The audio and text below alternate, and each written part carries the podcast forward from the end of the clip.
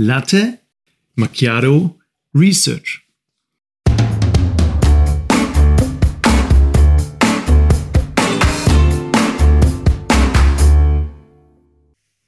In unserem Podcast bekommt ihr die aktuellsten und vor allem die spannendsten Forschungsprojekte, insbesondere aus den Wirtschaftswissenschaften und der Psychologie.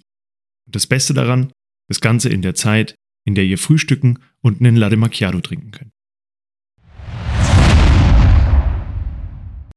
Christian, neue Folge Latte Macchiato Research. Was hast du für ein spannendes Paper mitgebracht? Ja, heute habe ich was mitgebracht und zwar, um den Titel mal ähm, auf Englisch im Original wiederzugeben, heißt der Matthew Effects and Status Bias in Major League Baseball Umpiring. Also ganz frei auf Deutsch übersetzt zu den Sternen aufsehen, der Matthew-Effekt und Voreingenommenheit bei Schiedsrichtern im US-Baseball. Umpiring sind Schiedsrichter, oder was? Genau, das sind die Schiedsrichter im US-Baseball. Okay, genau. und was, was heißt das jetzt? Ich habe es noch nicht ganz kapiert. Also im, im Kern geht es darum, inwieweit der Status als Stars die Wahrnehmung und die Entscheidung über die Leistung dieser Stars beeinflusst. Also inwieweit die Meinung der Schiedsrichter beeinflusst wird durch diesen Status, durch diesen Star-Status der Spieler. Okay, also manche Spieler sind Stars, erklärst du mir bestimmt gleich noch, was das heißt, aber der Schiri beurteilt denen ihre Leistung im Spiel anders als äh, von einem anderen Spieler. Genau, und das ist der Kern dieser, ähm, dieses Papers im Prinzip. Ganz okay. grob zusammengefasst. Dann erklär mal ein paar von den, von den Details. Vielleicht noch ganz kurz, um abzuholen, es sind ähm, Autoren aus den USA, beziehungsweise zumindest von US-Unis, also von Kim und King heißen die, die sind von der Columbia University und der Northwestern University, also zwei wirklich guten US-Unis. Und das Ganze ist auch noch erschienen im äh, Management Science, also wirklich einem echt guten, sehr guten Journal. Management Science habe ich auch mal eingereicht. Paper und, und wurde direkt rejected. Also ähm, war, war zu erwarten wahrscheinlich. Okay, die haben es auf jeden Fall reingeschafft, weil sie ähm, cooler, was Cooleres gemacht haben. Was gibt es zu diesem Paper Interessantes zu sagen?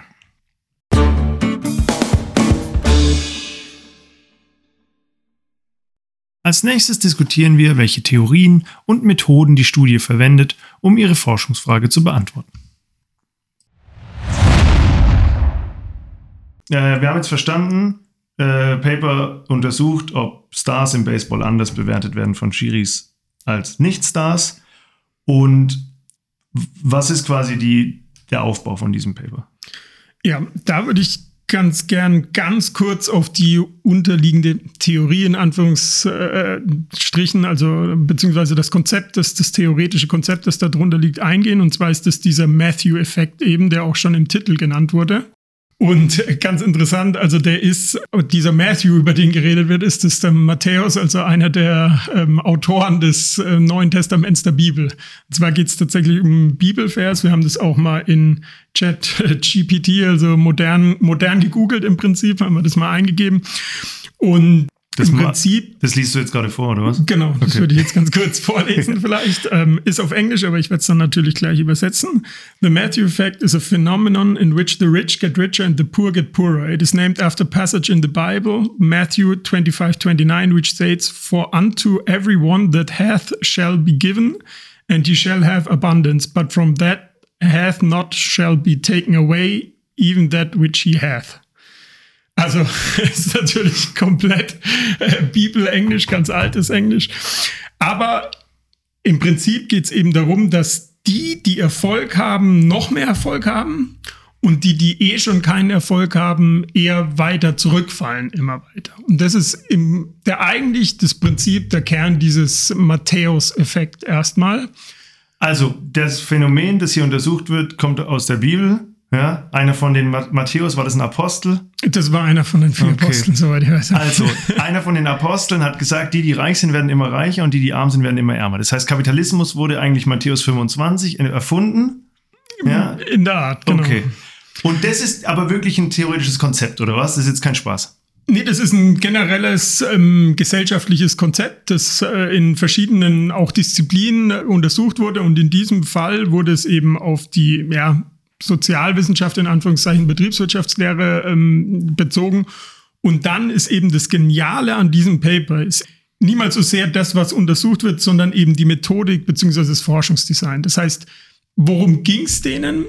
Ja, vielleicht ist es ja auch richtig so, dass die, die schon haben, immer mehr bekommen, weil es liegt vielleicht einfach an Qualität ihrer Leistung. Die bringen eine gute Leistung, also solltest du ja auch noch mehr bekommen. Das ist ja, äh, wie du sagst, Kapitalismus in einer, in einer mhm. Art und Weise. Jetzt ist aber die Frage, liegt es eben an der Qualität der Leistung oder liegt es am Status vielleicht dieser mhm. Leute? Das heißt, du bist halt einfach ein äh, bekannt oder bist halt aus einer reichen Familie, die viel Einfluss hat, viel Geld hat und dann wirst du einfach immer weiter belohnt und wirst immer besser, obwohl du eigentlich schlechte Handeldeals ab, äh, abschließt. Aber die Leute kennen dich und du kriegst mehr Ressourcen, du kriegst mehr die Möglichkeit, dich auszuzeichnen. Okay, und wie, was machen die jetzt konkret, um das zu, zu trennen. Also wenn ich das, wenn ich die richtig verstanden habe, die versuchen zu trennen zwischen, ist jemand, der schon immer gut war, auch wirklich besser? Also ist der beobachtbar besser oder wird er nur als besser wahrgenommen, weil man davon ausgeht, dass der besser ist? Also wenn Warren Buffett morgen eine neue Firma kauft, glauben alle, mega Firma, investiere ich auch meine Aktien rein. Jetzt kann es entweder sein, weil der Warren Buffett halt wirklich ein genialer Typ ist und den nächsten die nächste ne? Spitzenfirma gefunden hat. Oder einfach nur alle glauben, dass er so genial ist und, und der hat schon lange seinen ganzen ähm, Fame, äh, nee, Fame hat er noch, aber der hat schon seinen ganzen äh, Spürhund-Sinn verloren. Und genau das ist eben die Krux an der Sache, also diese Trennung zwischen Status und Qualität überhaupt mal hinzubekommen. Also die haben da in dem Paper auch ähm, ein gutes Beispiel, wie ich finde, gebracht und zwar würden wir zwei, also sie haben natürlich nicht uns gemeint, aber mhm. nicht so berühmte Forscher im Prinzip, ähm, also würden wir zwei ein Paper veröffentlichen jetzt. Dann bekommt es vielleicht 10, 20 Zitationen und darauf sind wir so, schon stolz. Würde jetzt ein Nobelpreisträger das gleiche Paper veröffentlichen, würde er dann 1000, 2000, 10.000 Zitationen bekommen und liegt es daran, dass er genau das gleiche Paper, also ist es daran der Unterschied, oder liegt es daran, dass er einfach bessere Forschung macht als wir? Okay, aber jetzt mal zum Punkt. Was machen die genau? Okay, jetzt komme ich auch zum Punkt. Und zwar, ähm, was jetzt eben genial ist, ist dieses Forschungsdesign. Und zwar haben die gesagt, okay, wir untersuchen das anhand von dem US-Baseball, wie schon im Titel gesagt. Und da ist eben das Geniale, wir haben klar messbare Leistung im Prinzip. Also wir haben überall Videoskameras im, im US-Profisport. Alles wird aufgenommen aus jedem Winkel, aus jeder Möglichkeit. Und gleichzeitig haben wir aber im Fall vom Baseball eben nicht den Videobeweis, sondern der Umpire, wie wir schon geklärt haben, der Schiedsrichter, der muss eben bewerten, ob ein bestimmter Ball, also der, ja, muss man ein bisschen ausholen für den US-Baseball. Der Pitcher, also der Werfer, wirft ja diesen Baseball und muss dann in einen bestimmten kleinen hypothetischen Raum reinwerfen. Von wo bis wo geht der? Der ist im Prinzip vor, da, da, wo der Schläger steht, ist das so ein kleiner Bereich. Ich schätze mal, ich weiß es nicht genau, aber so 30 mal 30 Zentimeter oder 30 mal 40 Zentimeter, keine Ahnung. Und in diesen hypothetischen Raum muss er eben reinwerfen. Und der Umpire, also der Schiedsrichter, muss das beurteilen, ob der drin war oder draußen war. Weil drin ist dann Strike, das ist gut, und mhm. draußen ist aus, das ist schlecht im Prinzip. Und das musste halt beurteilen, während der Ball mit, ich weiß nicht, wie schnell der fliegt im US-Baseball, weißt du, es 150 km/h, weiß nicht, wie schnell kann man ja so werfen. Curveballs und Topspin genau, und so. Ich war einmal so beim Baseball, zwei, ich war zweimal beim Baseball.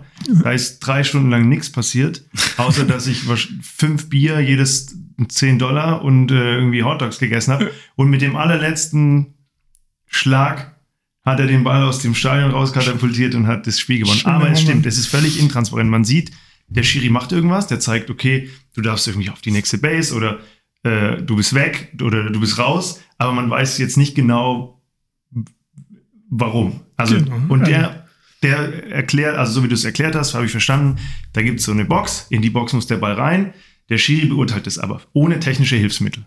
Genau, in dem Moment musst du es halt sagen, du aus dem Publikum erkennst es sowieso nicht, aber die sind geschult, die sind natürlich auch Profis, die Schiedsrichter, aber trotzdem, du musst einen Ball, der mit 150 km/h auf dich zureist, sagen, war der jetzt in dieser 30 mal 30 Zentimeter Box? Okay, also kann man sagen, ist schon mal eh eine schwierige Aufgabe. Ist eine schwierige Aufgabe und das ist aber die Möglichkeit eben, das perfekt zu trennen, weil du dann ganz klare Qualität der Leistung ja messen mhm. kannst. Du kannst ja sagen, war dieser Ball in dieser Box drin oder war er nicht in der Box drin? Das können die Kameras. Das können die Kameras, mhm. genau. Das können die Kameras einwandfrei ja im Nachhinein mit. Aber der Schiri äh, kriegt von den Kameras Technik. kein Feedback. Das wissen wir nur jetzt genau. in dem Forschungsprojekt und die Zuschauer im Fernsehen. Aber der Schiri kriegt, okay, kapiert. Genau, ja.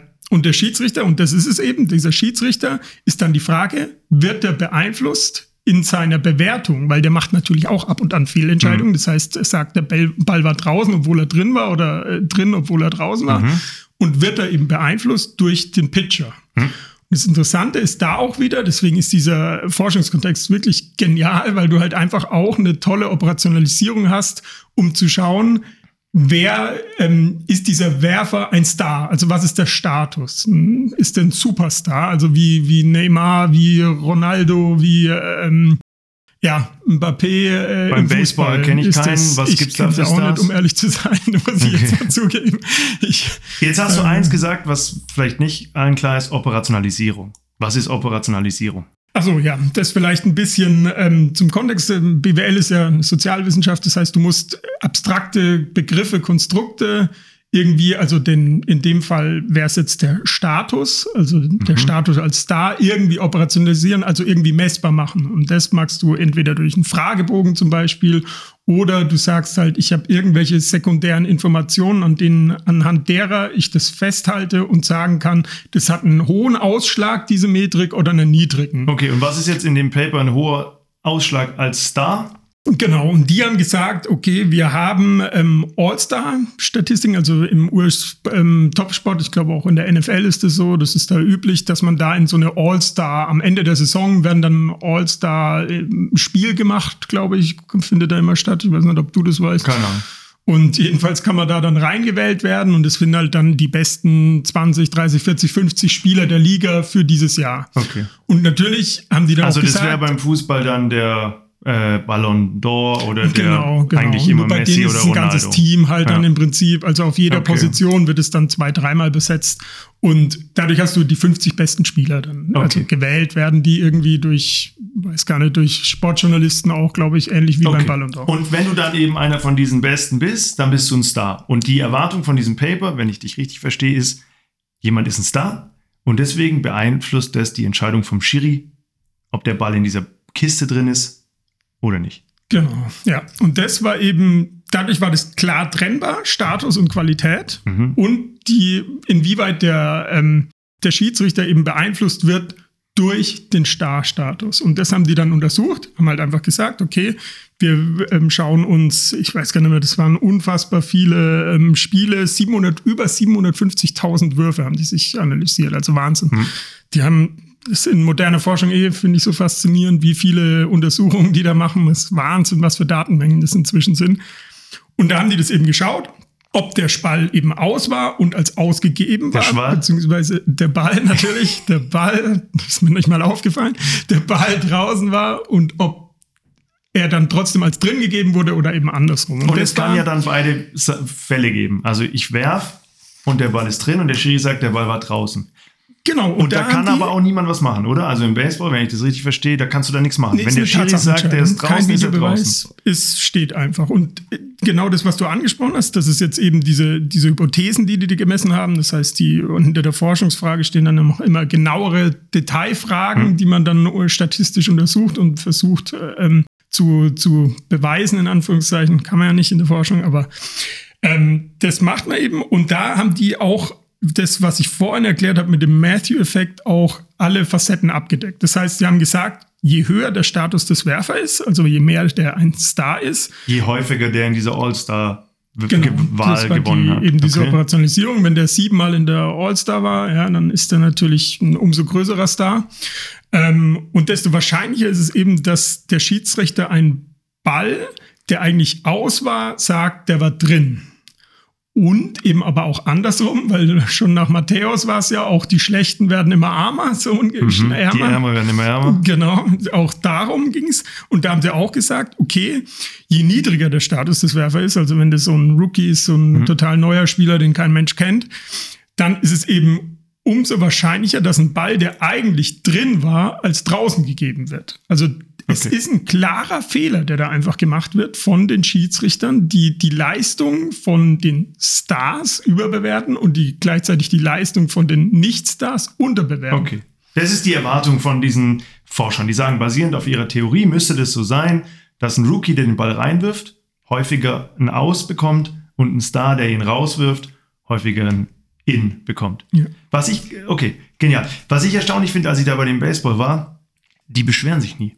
Also wenn man hier unser, also wenn man jetzt Fußball, Handball, ähm, Basketball auch so ein bisschen kennt, da ist ja ständig Diskussion mit dem Schiri. Ja. Im Baseball ist es nicht. Also der, der, der, Schi- der Umpire sagt, der ist draußen und dann geht der einfach vom Feld. Feld. Gut, kann natürlich zwei äh, Gründe haben. Einerseits, der wird immer, also meckern wird halt direkt mit Platzverweis äh, belohnt, Das so ungefähr. nicht, ja. Oder es ist halt einfach, weil die selbst nicht beurteilen kann, weil der Ball so schnell fliegt, dass, Dass es total wissen, schwierig ja. ist, es zu entscheiden. Und deswegen kannst du auch gar nicht viel meckern, wobei man kann ja trotzdem meckern. Okay.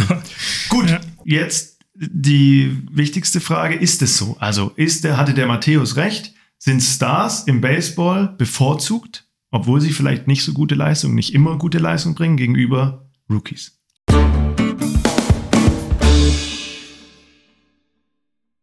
Im letzten Teil fragen wir uns, who cares? Was kam eigentlich raus und wen interessiert's?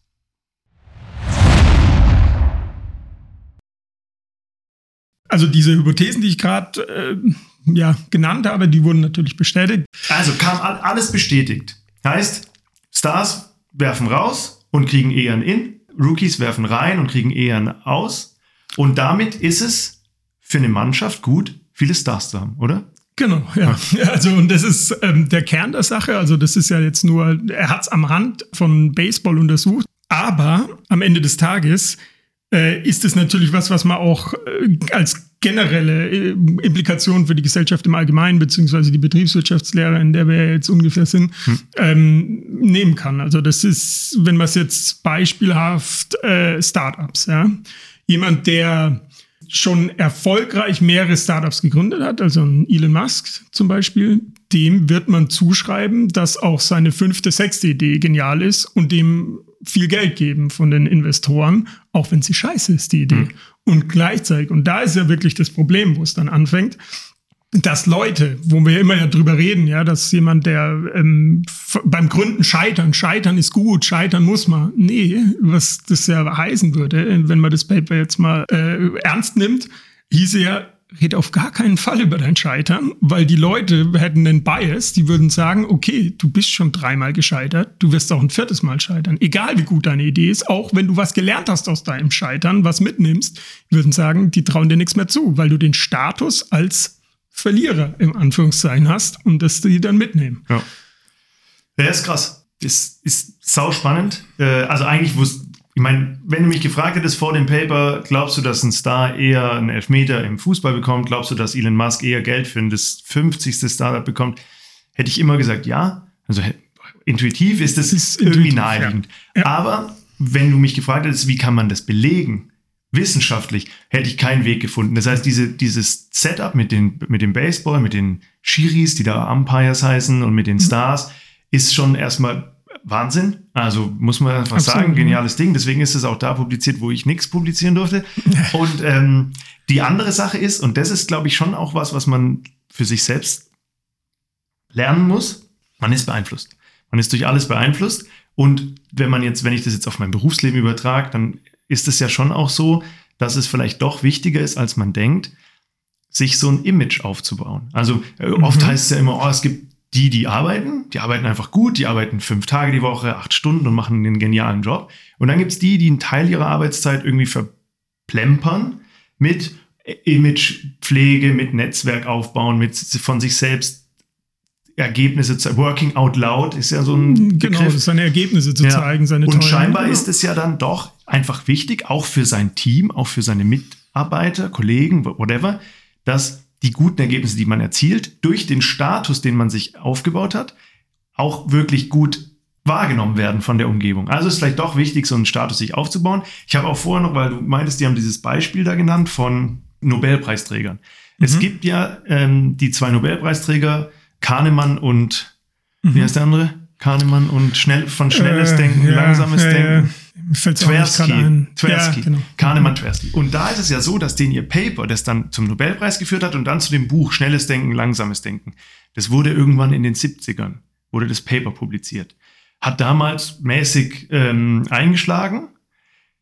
Dann haben die 30 Jahre später den Nobelpreis gewonnen, ein paar Jahre später dieses Buch veröffentlicht und das Buch ist ein Bestseller. Und da zeigt sich, der Inhalt war exakt der gleiche. Ja? Die Ja, haben dieses Paper veröffentlicht, hat keine Sau interessiert. Dann gewinnen die Nobelpreis, dann wird das Buch veröffentlicht und jeder kauft es. Ja, hätten die das Buch in den 70ern geschrieben, hätte es kein Mensch Nee, gelesen. keiner Jetzt ist es ein absoluter. Bestseller, sind unfassbar reich, noch dazu zu ihrem Nobelpreis. Also Und haben alles erreicht dadurch. Kahnemann Tversky ist aber auch ein anderes gutes Stichwort, weil das ist ja genau das, was die sagen. Die sagen ja schnelles Denken, du hast so ein Heuristik. Und eine Heuristik Bias. hilft, hilft dir halt auch, oder schadet in dem Fall dem Schiri, die richtige Entscheidung zu treffen, weil der sagt, ja gut, das ist ein Star, der wird schon das Ding reingeworfen haben. Ich habe jetzt nicht so, ich habe geblinzelt oder keine Ahnung, die sind ja auch nicht perfekt. Äh, ah, der wird den schon reingeworfen haben.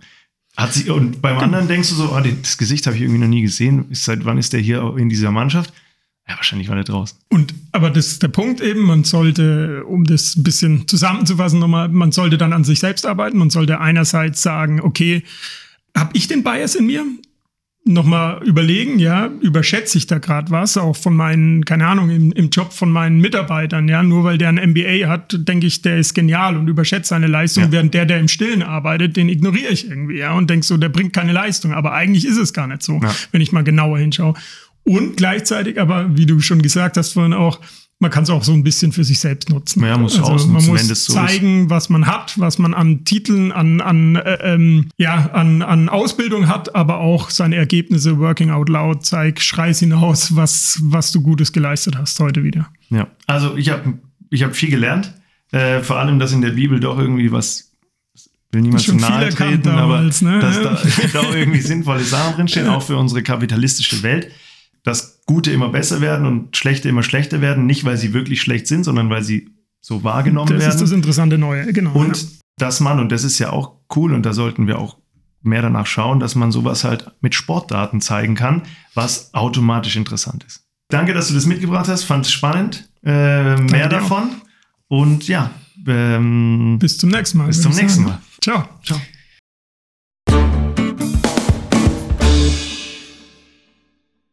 So, das war's jetzt mit Latte Macchiato Research. Wir hoffen, euch hat's gefallen und ihr habt ein neues, interessantes Gesprächsthema für das nächste Date mit euren Freunden oder im Beruf. Übrigens, unsere Intro-Musik ist von musicfox.com.